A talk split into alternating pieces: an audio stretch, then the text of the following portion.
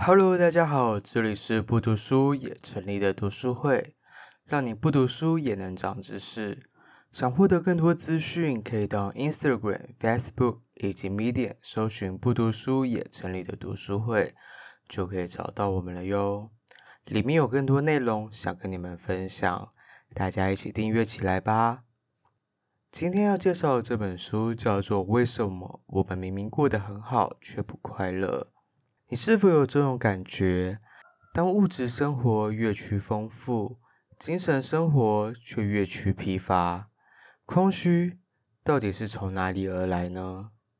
我们常常透过购物节、周年庆买下了一大堆的奢侈品或保养品，但这些真的是我们所要的吗？你有多久没有好好看一本书、看场电影或欣赏一场舞台剧了呢？如果你有这种感觉，就来听听依偎的分享吧。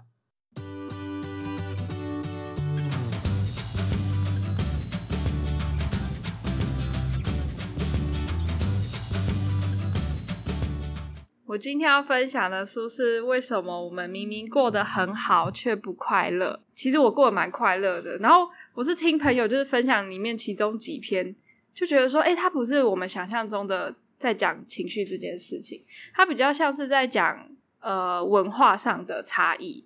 它这边的副标题就是说，就是物质生活越丰富，精神生活越贫乏，那我们的这些空虚是从哪里而来？就是在物质上是过得越来越好的，但是为什么好像我们这个世代有越来越多情绪上的问题？它这边就是最一开头，它是用一个寓言故事来讲这件事，它是一个。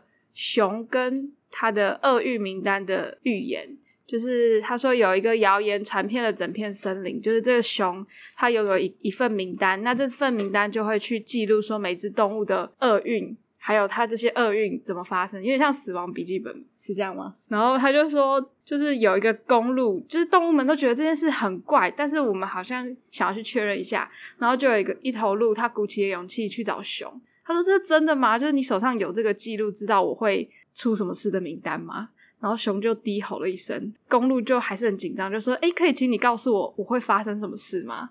然后熊又再低吼了一声，就带着他的一份名单走了回来，然后戴上眼镜再找公鹿的名字。他说：“你在下次发情期的时候，会在打斗中被对手刺刺中腹部，然后因此死亡。”然后公鹿就觉得。太恐怖了吧！就是我不想要让这件事情发生，所以我会非常战战兢兢，然后呃，每一次的打斗中都非常小心。但是真的在某一次的战斗中，就是他真的就是侧腹被刺中，然后死亡。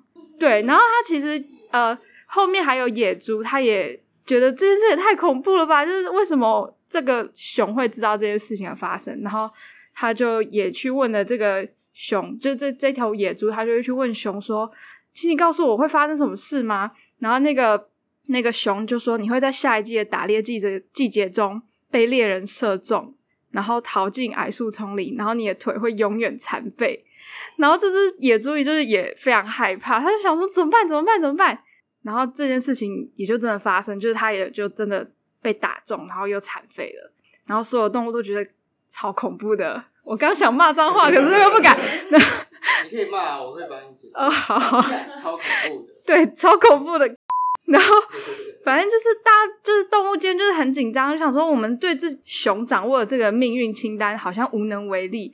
然后这些动物就在想说要怎么办？要怎么办？最后就有一只兔子就是蹦蹦跳跳去找熊，他说：“这是真的吗？你手上真的有一份记录，知道我会出什么事的名单吗？”然后熊就低吼了一声：“如果你想知道的话，我来查查看。”然后兔子就说：“不不不不不，没有这个必要。我只有一个问题，你有办法把我从名单上剔除吗？”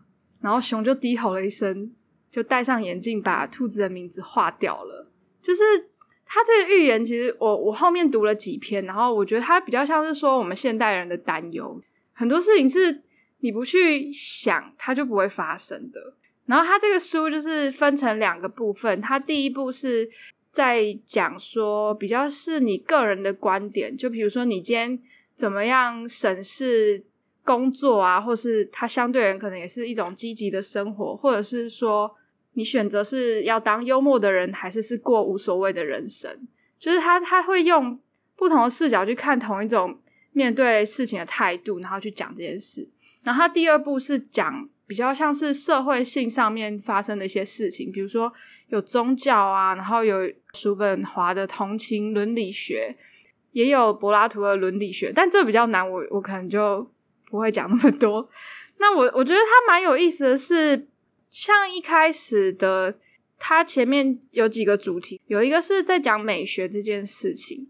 就是因为我就是背景可能跟这比较相关，所以我读了还蛮有感受的。就是美学这件事情说到底，其实它还蛮表面的。但其实就表面是因为它是物质留下来被大家看到的一些一些状况嘛，所以所以大家可能会觉得这个东西美是因为它的外观，而不一定是它前面发生了哪些事情。然后他就举了两个哲学家的例子，就是有两个古古代的。哲学家嘛？他们呃有一个叫做阿瑞斯提普斯，他是比较享受生活的一个哲学家。然后另外一个哲学家是比较严肃的，叫蒂欧根尼。就是他们两个都在争辩什么叫做美学。那严肃的这个蒂欧根尼，他是比较推崇是苦行僧的概念，他就觉得我们生活要简朴，可能跟瓦比萨比有点像吧。然后反正他们就是在。常常在广场上就是争辩说什么叫做美学，然后有一次那个比较享受生活的那位哲学家，他就把那个严肃的哲学家的简朴的长袍穿起来，那个严肃的哲学家就觉得说，你怎么可以这样欺负我？这样我就没有衣服穿了。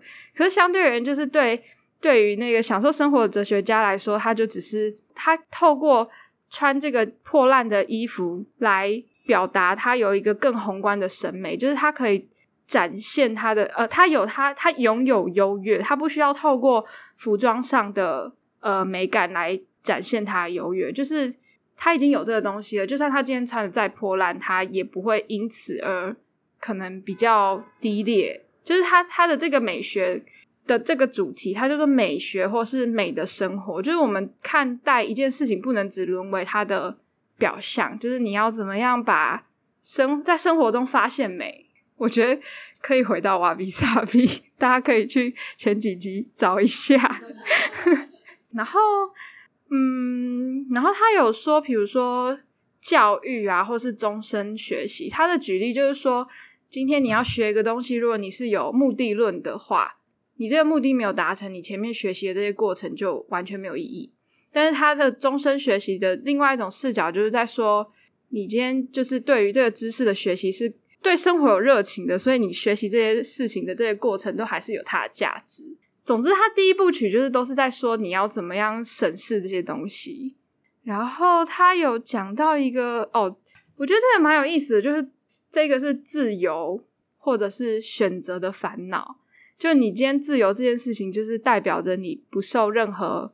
监禁嘛，就你可以呃随时随地的自由行动，然后就是你你是你你是拥有自由的，呃相对而言呃没有自由的时候，我们就只能妥协嘛，妥协就是一种可以容忍的生活，但它不它并不是幸福，这其实我觉得蛮难的。然后还有我觉得这蛮有趣的，它是这个是在讲幽默或是无所谓的人生。就是其实幽默有还蛮多种的，我觉得小时候可能小学的时候，我们认为的幽默就是一些很愚蠢的人啊，或是那种搞笑，跟现在觉得的幽默是另外一种。像最近脱口秀不是就很红吗？其实我自己觉得喜剧演员是最懂生活的人，就是很多悲剧悲到底，他就变成喜剧了，就是他可以很。轻松，然后无所谓的去看待这些人生，就是你有没有办法把这个东西看得很轻？就是可能发生在你身上，然后你如果还在那个情绪里的话，你就是没办法走出来，没办法以幽默的态度去面对这件事情嘛。所以喜剧喜到底，其实我觉得也是悲剧。就这两个，我觉得是蛮互相关联的。对，然后他前面是当然就是先解释说幽默哪一种哪一种幽默是比较有力道的。他说最最厉害的幽默是一语道破大家都没有发现的事实，我觉得就就像那个 stand up comedy，他们就是一直诉求这件事情，它是一种一针见血。对对对，生活的调和形式，蛮有趣的啦。这个我我觉得这个读到也蛮蛮有意思，就是他他有个小故事可以分享，他叫做这一篇叫做爱或是燃烧的生命。他说就是没有任何东西像爱，就是它同时治疗我们的同时也撼动着我们。爱是受推崇的经历。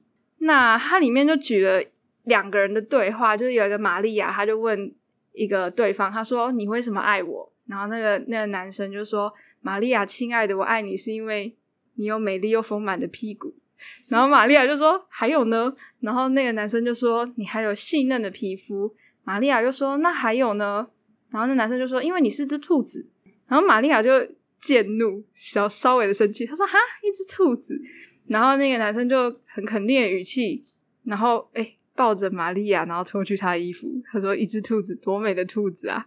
反正就是 就是没有没有，他没有他没有太多的，他就是说两两方就是互相欣赏的两方嘛。然后玛利亚就是他就觉得很困惑，为什么你要这样形容我？然后那个男生就说：“对，这就是我所爱的啊，就是你的。”他是前面有一些外观上的叙述嘛。然后玛利亚就说：“那是什么样的兔子？”然后那男生就说：“和你一样的。”然后玛利亚就提了一个问题，我觉得这还蛮关键。他说：“如果我的屁股比较小，你就不爱我了吗？”然后那男生就说：“没有，绝对没这回事。”就其实你要怎么样去叙述，就是爱这件事情，它它的开始是是可能是一些外观上的吸引，但它不会因为这些外观上的消失就跟着消失。我就觉得。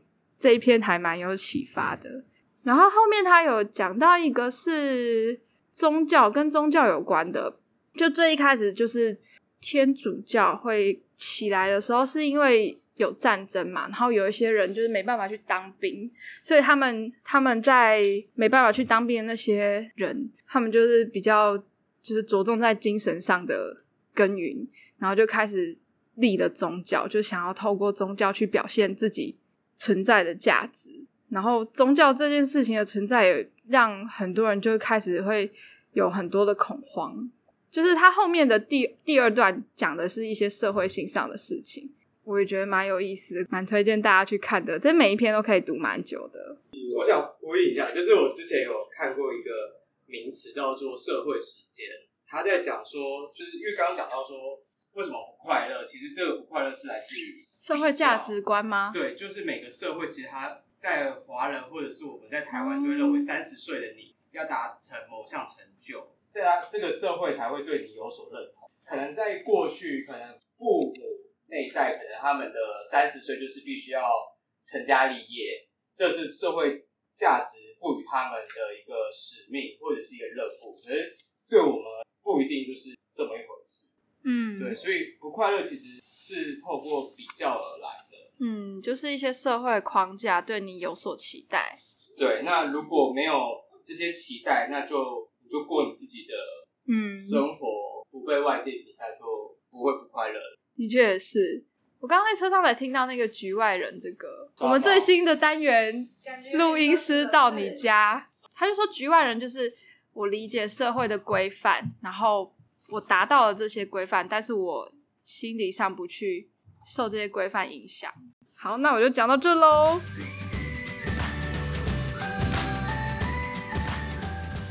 听完一威的分享，你有想到该如何找到自己的快乐了吗？书里面有说到，幸福没有捷径，我们必须抓住事物的本质，才能找到属于自己的答案。那些关于快乐、痛苦、爱与生活的隽永正义。就让我们一起去寻找吧。那我们下次见喽，拜拜。